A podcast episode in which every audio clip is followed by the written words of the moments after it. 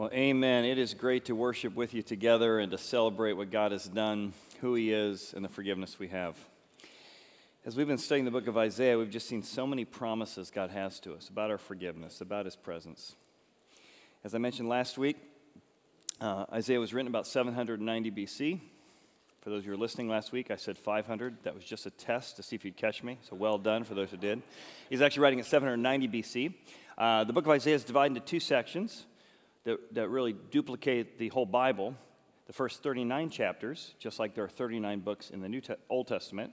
And then there are, as I said last week, 24 chapters in the New Testament. Another test, I purposely said wrong last week. There are 27 uh, books in the New Testament, and there are 27 chapters in this section of Isaiah. So we are seeing this parallel. The Holy Spirit was working in the background, written before Christ, and yet describing everything about the, the entire gospel story and the message. So, the image of God's comforter we're looking at today is the good news. In fact, again, we see Christmas clearly described throughout Isaiah. Virgin will be born, son will be given, where he'll be born, the land of Zebulun. And today we, we echo the words of the, of the angels who say, Good tidings of great joy to all people. Comes out of Isaiah that the servant, the Messiah, the one God has for us, will bring good news to all people. So we're going to comfort ourselves with what it is to understand God's news. And in doing so, what we're going to find today is that God's good news is great good news. But it's not just good news now, His presence, His forgiveness, His Holy Spirit. It's good news now. But it is great news later. As we understand life, as we understand what God's plan is for our life, we really have to understand this idea. What's the good news we get now, but what's the great news we get later? And how do we trust God in the midst of that? So, three ways to read the news today. Three ways to read God's good news and to incorporate into our life so we can understand what the world is like and what God's trying to do in the midst of it. So let's begin Isaiah. If you have your Bibles with you, you can open Isaiah chapter 61. The first way to read the news is we have to realize and remember that God's good news comes in two installments. It be, it's really delivered in two installments. And if you don't understand that, you're going to think, why didn't he just fix everything uh, the first time he came? There's still disease, there's still betrayal, there's still problems. God's good news comes in two installments. Isaiah chapter 61. The Spirit of the God, the Spirit of the Lord God is upon me because the Lord has anointed me to preach good tidings. There it is good tidings, great news. The proclamation of news is what that means in Hebrew to the poor. It's just for the poor? What about the middle class and upper class? Well, it means the poor in spirit. It means those who are morally bankrupt, those who can't save themselves, those that are in the red with God. That's the idea here. He has sent me to heal the brokenhearted, to proclaim liberty to the captives, and keep this in mind liberty to captives is going to be important in a moment the opening of prison to those who are bound.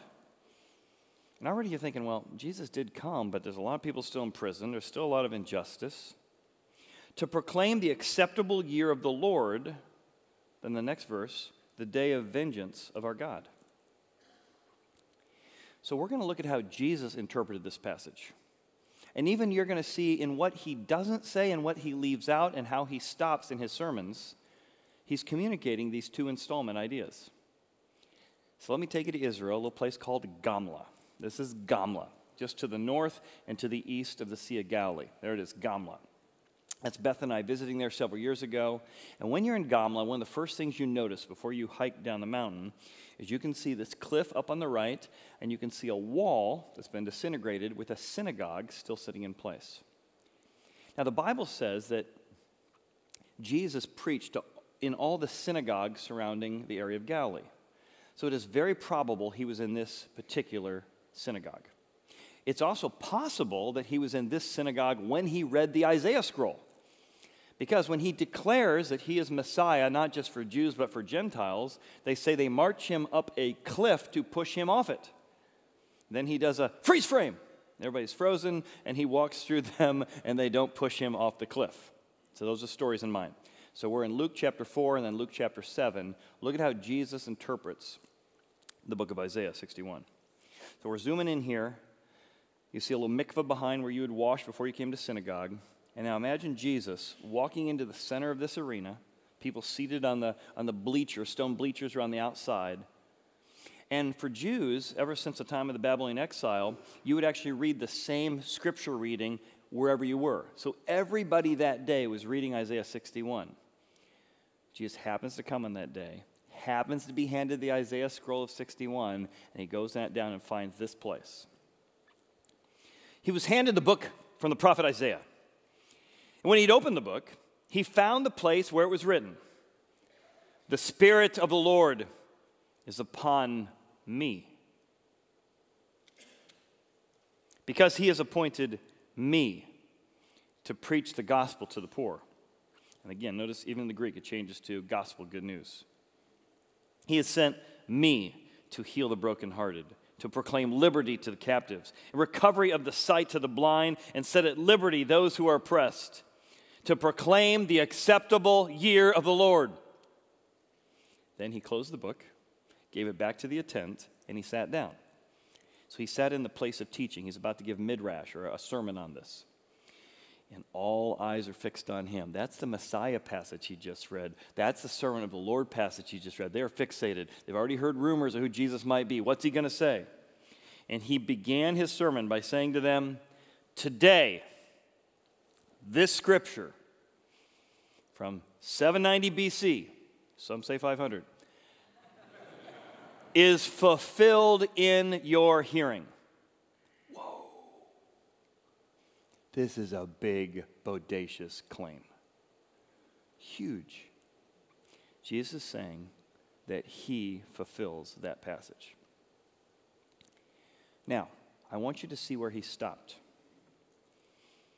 Luke on one side, Isaiah on the other. He stops at to proclaim the acceptable year of the Lord. There is not a period in Isaiah, there's a comma. See the comma? He stops before the line and the day of vengeance of our God. You and I are living in that comma. The space between his first coming and his second coming. First installment, he brought forgiveness. Second installment, he'll bring justice. So, even as Jesus interprets this and pauses this, he's communicating to us that his good news comes in two installments.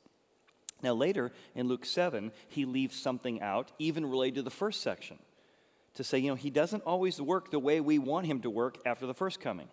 So, John the Baptist has been saying, That's my cousin, that's Messiah, prepare the way of the Lord, behold the Lamb of God. And now John the Baptist finds himself in prison. And he sends his disciples to Jesus' disciples and say, Hey, what's up? I thought you were Messiah. Supposed to get the, the prisoners supposed to be set free. Can you make sure Jesus is really the Messiah? John the Baptist has doubts. So here we are in Luke 7. Jesus answered and said to them, Go and tell John the things you have seen and heard. Now he's going to quote from both Isaiah 35, messianic prophecies, and Isaiah 61. Go tell John the blind see, the lame walk, the lepers are cleansed, the deaf hear, the dead are raised, and the poor have the gospel preached to them. Just like it says in Isaiah 35, God will come and save you. God Himself will come and save you. And the eyes of the blind will be open, the ears of the deaf will be unstopped, the lame shall leap like a deer, the, the tongue of the dumb shall sing. And then, chapter 61, the Lord has anointed me to preach good tidings to the poor. Now, what part of Isaiah 61 did he leave out? He did not say to proclaim liberty to the captives and the opening of the prison to those who were bound. Jesus knows that Isaiah, I mean, John the Baptist knows this passage. He's saying, you know what, even in my first installment, not all injustice is fixed. John, you're going to die in prison. But I want you to glorify God in that prison. When I come the second time, we're going to do away with all injustice, the Herods and all the evil.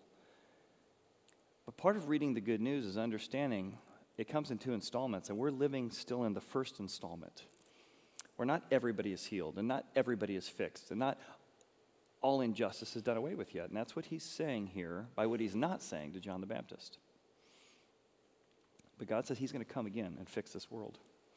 So, in the meantime, part of living life is trusting God to fully and finally fix this world, uh, but in His timing, which can be very frustrating. In fact, often it's the meantime, right? In the meantime, while we wait on God, the meantime can be a very mean time. So on October 7th, there's a man named Amir Tibon. He and his family were asleep just outside the Gaza Strip when all of a sudden he's awakened to the sound of gunfire and the sound of screaming in Arabic. He suddenly realizes he's in danger. He and his wife get up and they run to the panic room. In Israel, because of the missiles and bombs that go off all the time, your kids sleep in the panic room. So that when things happen, you go and you meet them in the panic room and you just lock the door, and now you're all in there together. Well, this is just outside the door. This is not like your t- typical missile raid. And there are people just outside the door with shooting and screaming and yelling and terrorizing. They have a WhatsApp app that all the neighbors have, and the neighbors are beginning to say, What's going on? What's happening? Looks like our neighbor just got shot. Look like this just shot. They, they were talking about what they knew and didn't know. It, it, it's been a few minutes, no police have arrived. It's been an hour, no border patrol have arrived. No soldiers have arrived. Now, Amir's father, his name is Noam, N O A M. Noam Tibon is a very famous general in Israel. He'd be like saying General Patton to us today. He's 62 and he's retired. He lives up in Tel Aviv. In general, people aren't armed in Israel, but because he's a retired general, he did have a pistol. He calls his dad, tells the girls to be quiet because there's people trying to kill them on the other side of the door. They've got dogs trying to keep the dogs quiet. He calls up his dad Dad, we're surrounded by people trying to kill us. They've got automatic weapons. No one's coming. It's been an hour. We need help. And I'll just call him General Grandpa from this point. General Grandpa says, Grandma and I are on our way. Hangs up the phone, grabs his pistol, jumps in the car. They make their way down. It's about an hour from Tel Aviv to the area that his son lives. They come to a, a, a roadblock where the soldiers have said, hey, there's danger in this place, you can't go in. And suddenly they recognize him. Oh, it's like General Patton here. It's General Grandpa. What are you doing here? I'm going in to save my son and my grandkids. I'm sorry, sir. We got orders. We can't let you in there. Grandma speaks up. We're going in to save our grandkids.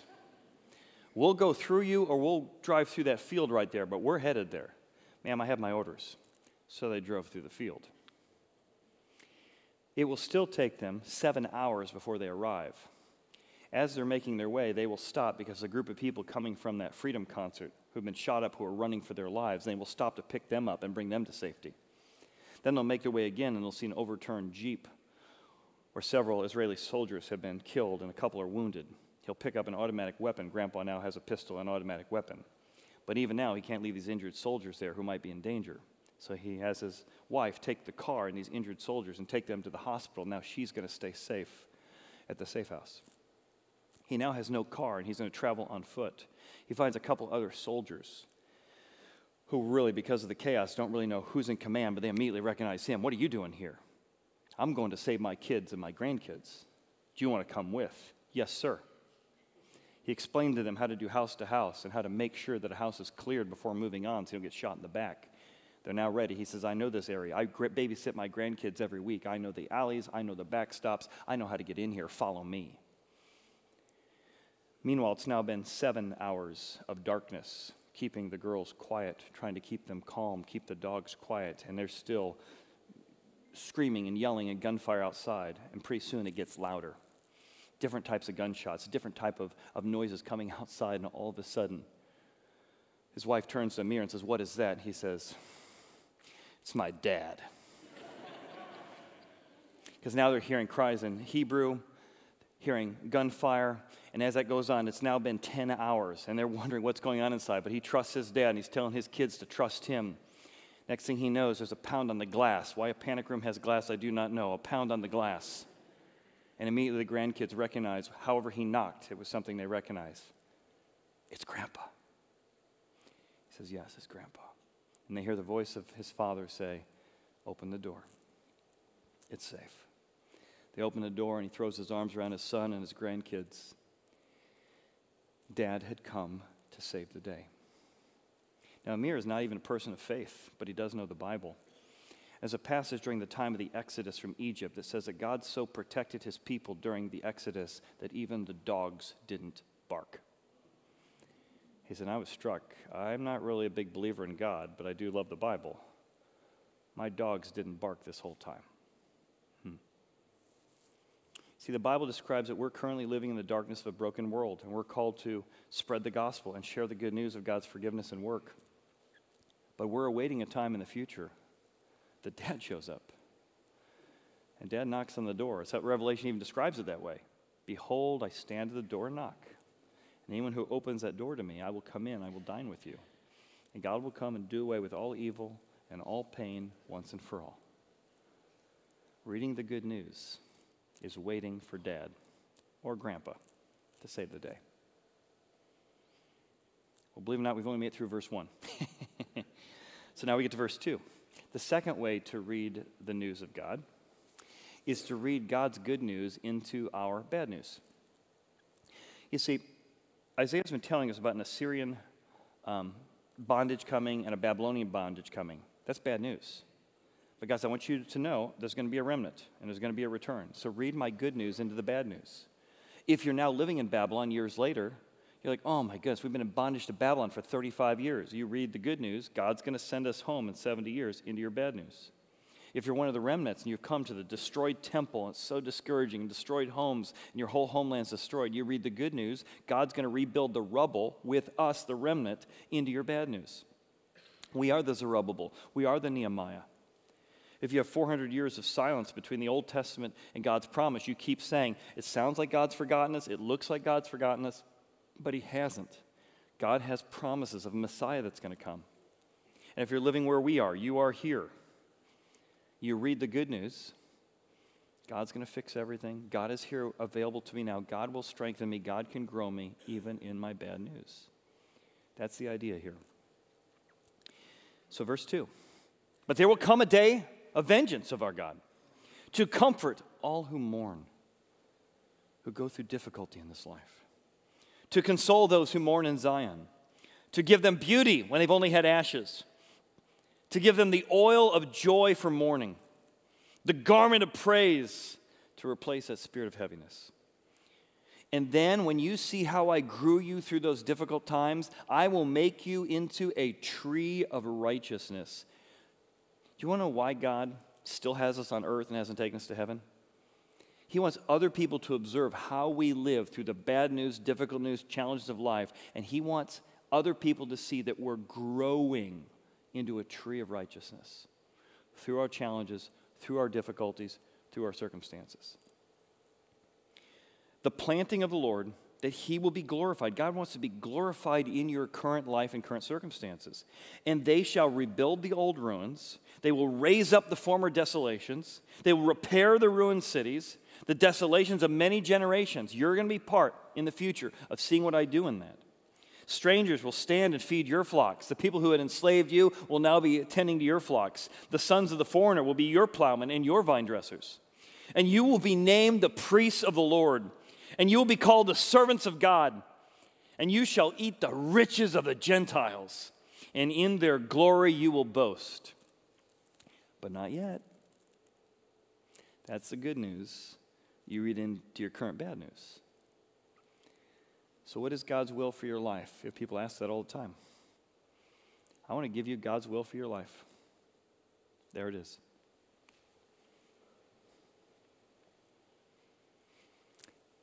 God is trying to grow you into a tree of righteousness with deep roots and abundant fruits. And the hardship and difficulty you're going through is to form you and strengthen you. He wants people to see the good news in your life. When they say, oh my goodness, if I went through a divorce like that, I'd be bitter and mad and angry. I don't think I'd ever recover. And you're mad, but you also are forgiving. You've grown through that. You become more gracious through that. You become more compassionate through that. If somebody did that to me, I'd scratch their eyes out. Yet you've turned away from bitterness and revenge. and chosen forgiveness and strength. Well, if I lost my spouse after 40 years, I don't think I'd ever recover. While you're sad and discouraged, I'm seeing you be strengthened by a source that clearly doesn't just come from yourself. Boy, if my kids went through rebellion like that or a challenge like that, I don't, don't know what I would do. But I just see you handling it with such grace and truth. See, you are the good news. You're the conduit of the good news. What God is growing and doing in you is designed to draw other people in your life, in your family, in your neighborhoods to see God in you. God, show me in the midst of my bad news what you're trying to do. Look how he ends this section here. He says, When you realize what I'm going to reward you for, for going through those difficult times, instead of shame, you're going to have double honor. So, however painful it is, it'll be doubly that good. So, when it gets really bad, think to yourself, 2x amount of joy is coming. You can get through anything now if you have something certain to look forward to. That's been the theme of our whole book. Instead of confusion, why is God doing this? What's his plan? You're going to rejoice in your portion. You cannot believe the portion of riches and reward God will have for you when you're faithful and grow through difficulty. Therefore, when you're in their land, they shall possess double. There is again, double everlasting, eternal joy is available to you in what God's going to do as He grows you now. So read the good news, that's pretty good news, into the bad news. And that means we need to trust God to use the manure of our lives. And some of you are like, you wouldn't know what I'm going through, Chad. You wouldn't use the word manure. I've got a stronger word for that. Feel free to use that in your own head. God, use the manure in my life to fertilize new growth. Grow me into a tree of righteousness. You one of the things we do as a church, you know, we get a chance to spread the good news by equipping us, by having different types of services. Sometimes we do it through funerals. I did a funeral last week, and at the end of the funeral, one of the funeral attendants came up and said, Hey, I know Larry, and I know his faith, and we talked about a lot. And, and my spiritual interest was, was sort of growing because of the conversations I had with Larry. And being here at the funeral is just a reminder of that journey I'm, I'm kind of starting on and want to continue. There's someone in real life with a real friend spreading the good news. About five years ago, I can't believe it's been five years, my friend Tad Lawrence, many of you may know him, he attended here for many, many years. And Tad, during the last season of his life, had pancreatic cancer, stage four. And as it often does, it was just destroying his body in an incredibly noticeable way. And yet, Tad continued to run Bible studies until that last week. He continued to talk about the faith he had and that brand new body he was going to get because Jesus has a new body and he raised himself from the dead. I'm going to get one too. He talked about the hope he had and he talked about the confidence he had in heaven. And as we were talking together, I said, Well, Ted, you so love sharing the good news with people. Why wait till your funeral to do it? Why don't we have you tell your friends about the good news you have before then. He says, I love that idea. So on a Tuesday or Thursday night, we had two chairs up here. I sat up here with he and his, his actually his doctor as well. And this room was filled with every friend, work colleague, some religious, most not, but they had so seen Tad live out this incredible joy with this horrific terminal diagnosis, they had to come here. And he shared about his faith, he shared about the challenges and he shared about his confidence in what Jesus was going to do with him. It was powerful. He read the good news into his bad news. Thirdly, the third way we read our news pictures that reward at the end. He says, as you're going through difficult times, I want you to picture what God has in store for you. And in store for you, God has this weedless garden, a, a earth that is fixed, and God has a perfect wedding a party, a plan, friendship, restoration. You've lost someone, you get to see him again for eternity. This perfect wedding and this weedless garden is how you read the news while you're living in the meantime. He starts off with the perfect wedding. He says, Can you imagine a perfect wedding with a perfect spouse? My wife can, but I don't know if the rest of you can. No, of course, all of us, right, are selfish. All of us, even on our best days, make mistakes. but the, the faithfulness you've always longed for, the selflessness you've always longed for, the love you've always longed for, the, the, the generosity you've always longed for, it's Jesus awaiting you, committing to you for eternity. Verse 8 For I, the Lord, love justice. I hate robbery for burnt offering. I will direct their work in truth, and I will make them an everlasting covenant. I want to marry you forever. Their descendants will be known among the Gentiles, their offspring among the people. All who see them will acknowledge them. I'm going to brag on you. I'm going to tell people about you. You're my kids. You're my wife. I'm in love with you. I don't care who knows. That they are the posterity whom the Lord has blessed. I will greatly rejoice in the Lord. My soul will be joyful in my God. He has clothed me with the garments of salvation. Not just a white dress, this is the white robe of God, purity, cleansing, full forgiveness, no shame, everything cleansed. God dresses you in the best tuxedo. God puts you on the most beautiful white dress. It's whiter than any launder could ever get. He covered me with the robes of his righteousness. As a bridegroom decks himself with ornaments, as a bride adorns herself with jewels. This is the picture of the heaven that's in store for us in Christ. And the world's going to be fixed too. He said, I want you to picture that glorious garden you're suffering with aches and pains as you get older. God has a glorious world, a glorious new body for you. You're caring for somebody in hospice. They get to eat again, they get to talk again. No more Alzheimer, no more pain, no more murder, no more abortion, no more betrayal. This is what we look forward to in heaven. For as the earth brings forth its bud, as the garden causes things that are sown in it to spring forth. So the Lord God will cause, he'll, he'll spring up righteousness and praise to spring forth. It's like this glorious garden that's underneath springs forth and overtakes all the weeds.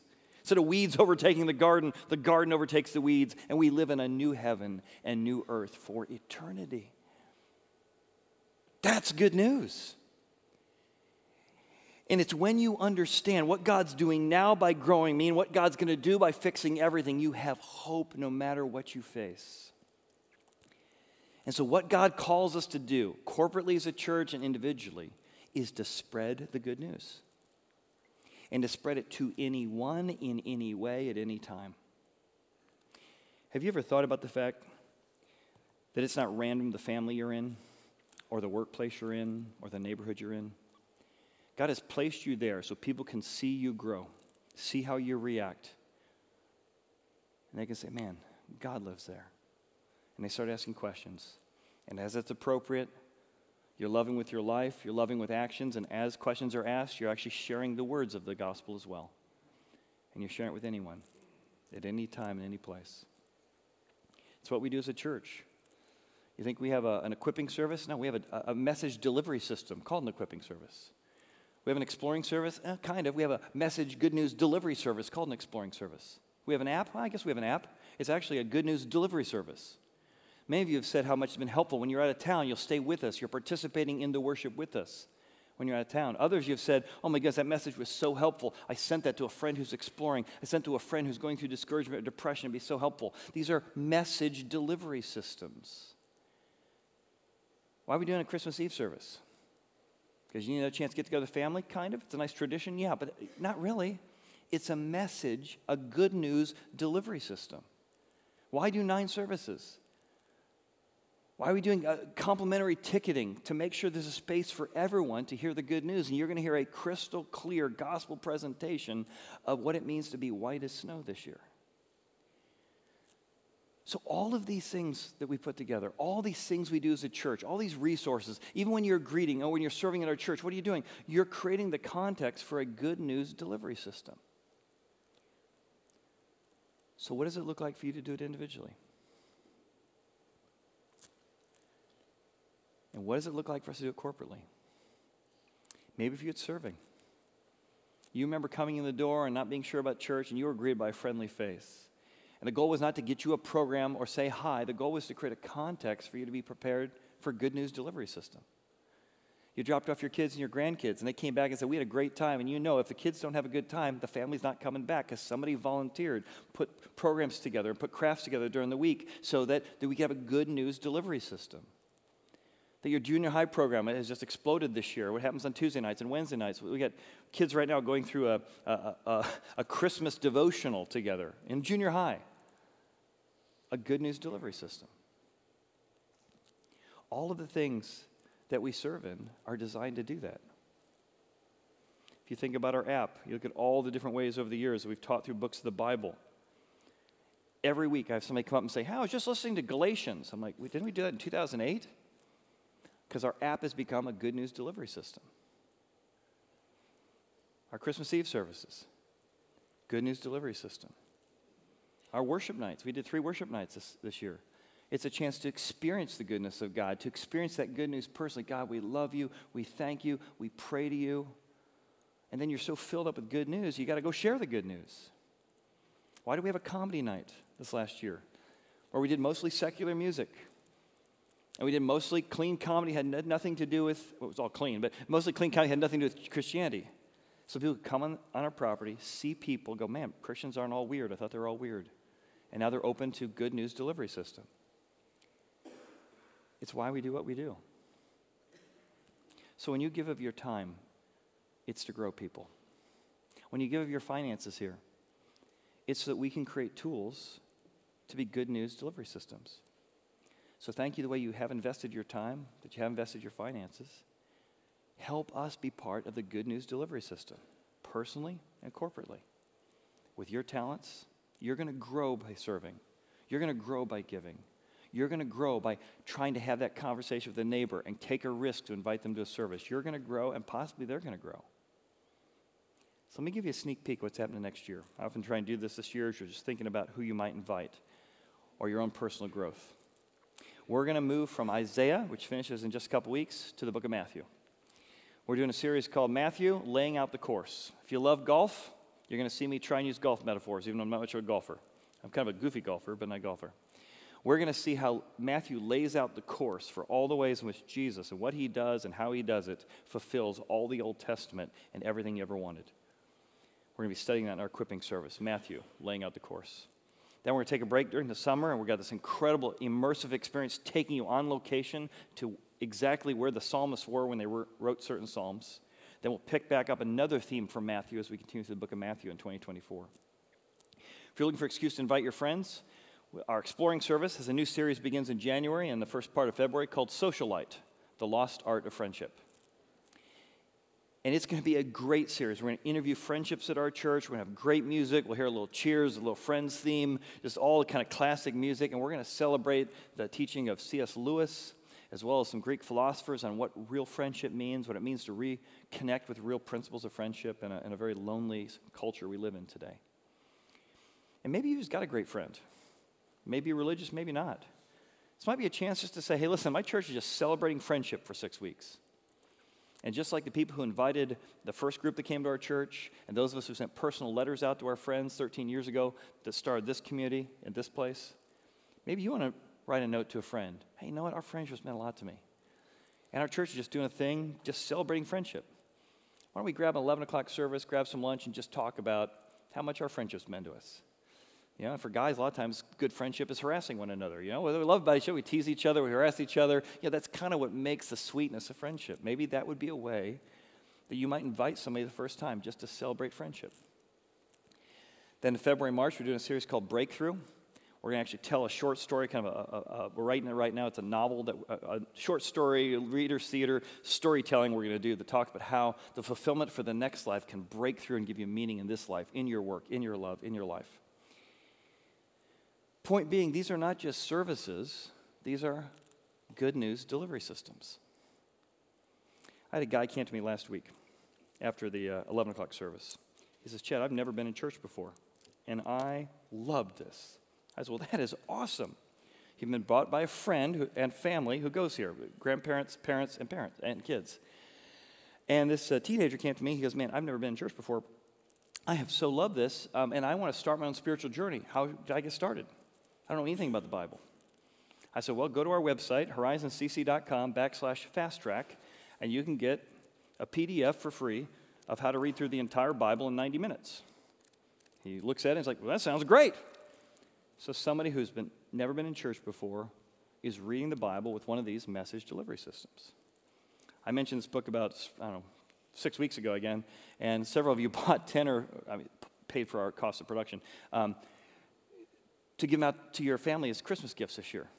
And I'm not selling the book. I'm just saying this is what we don't make any money off it. It's just this is a resource that we have put together our resources in over the last 13 years to be a message delivery system. How do we help people come to know God? And this year it was so encouraging to me. I had 50, 100 letters that came from people all talking about how they've changed. These are just summaries. I just want to give you a few of these. I'll just pick a few at random. I'll start on page three here, or page two. Here's just one of many stories we hear every week. I am very apprehensive about faith or exploring a relationship with God. Less than a decade ago, but I was the type that thought I would just figure everything out on my own. And I took that life has a funny way of working itself out mentality.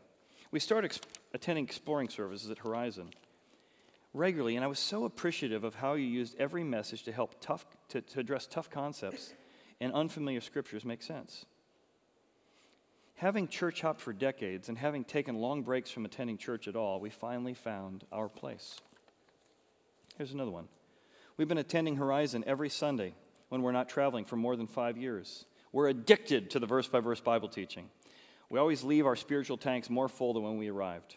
Moreover, two of our five children's families attend as well, with their grandchildren really loving the children's program. Another one. I can't tell you how meaningful the messages have been. I've been in church and Sunday school since I was a little girl, and I'm usually bored with the service. I never grew in my knowledge of God's Word. We started attending Horizon when the church was in Newtown. It was first opened. Wow, we loved it. We started uh, learning so much from messages. I couldn't believe the things I'd missed all those years. I love history and so I love the Old Testament. I, I read the Bible now with a new understanding and a love of God's Word. I also Zoom with Tuesday morning women's Bible study group, and I never miss a Tuesday. My husband's on Zoom with the men's Thursday morning, and I could go on and on and on, and these are just samples. Let's be part, corporately and personally, of a good news delivery system. Partner with us by using our tools for your own evangelism. Partner with us by helping create the context as people come in the door to hear the good news. Give of your time, give of your talents, or maybe you want to give of your money. It's the end of the year, I know many people think about their, their giving. This was given to me yesterday, no, two days ago. 20 year old that's been attending our church since she was a little girl. She said, I want this to go into the offering. I said, What is this? She goes, I'd forgotten about it. These are all the nickels and pennies and quarters I started collecting when I was in junior high to give to God's work at Horizon. To thank God for how He's grown me here.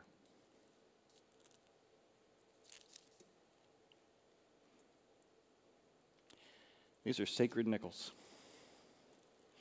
and sacred quarters that we're going to take and invest in a good news delivery system. Let's pray. Father,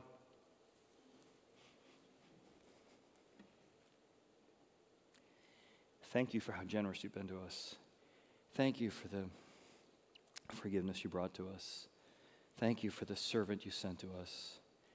And thank you for the final deliverance that's going to come to us, Father. We long for you to come knock on the door and say, Time to come out, it's safe.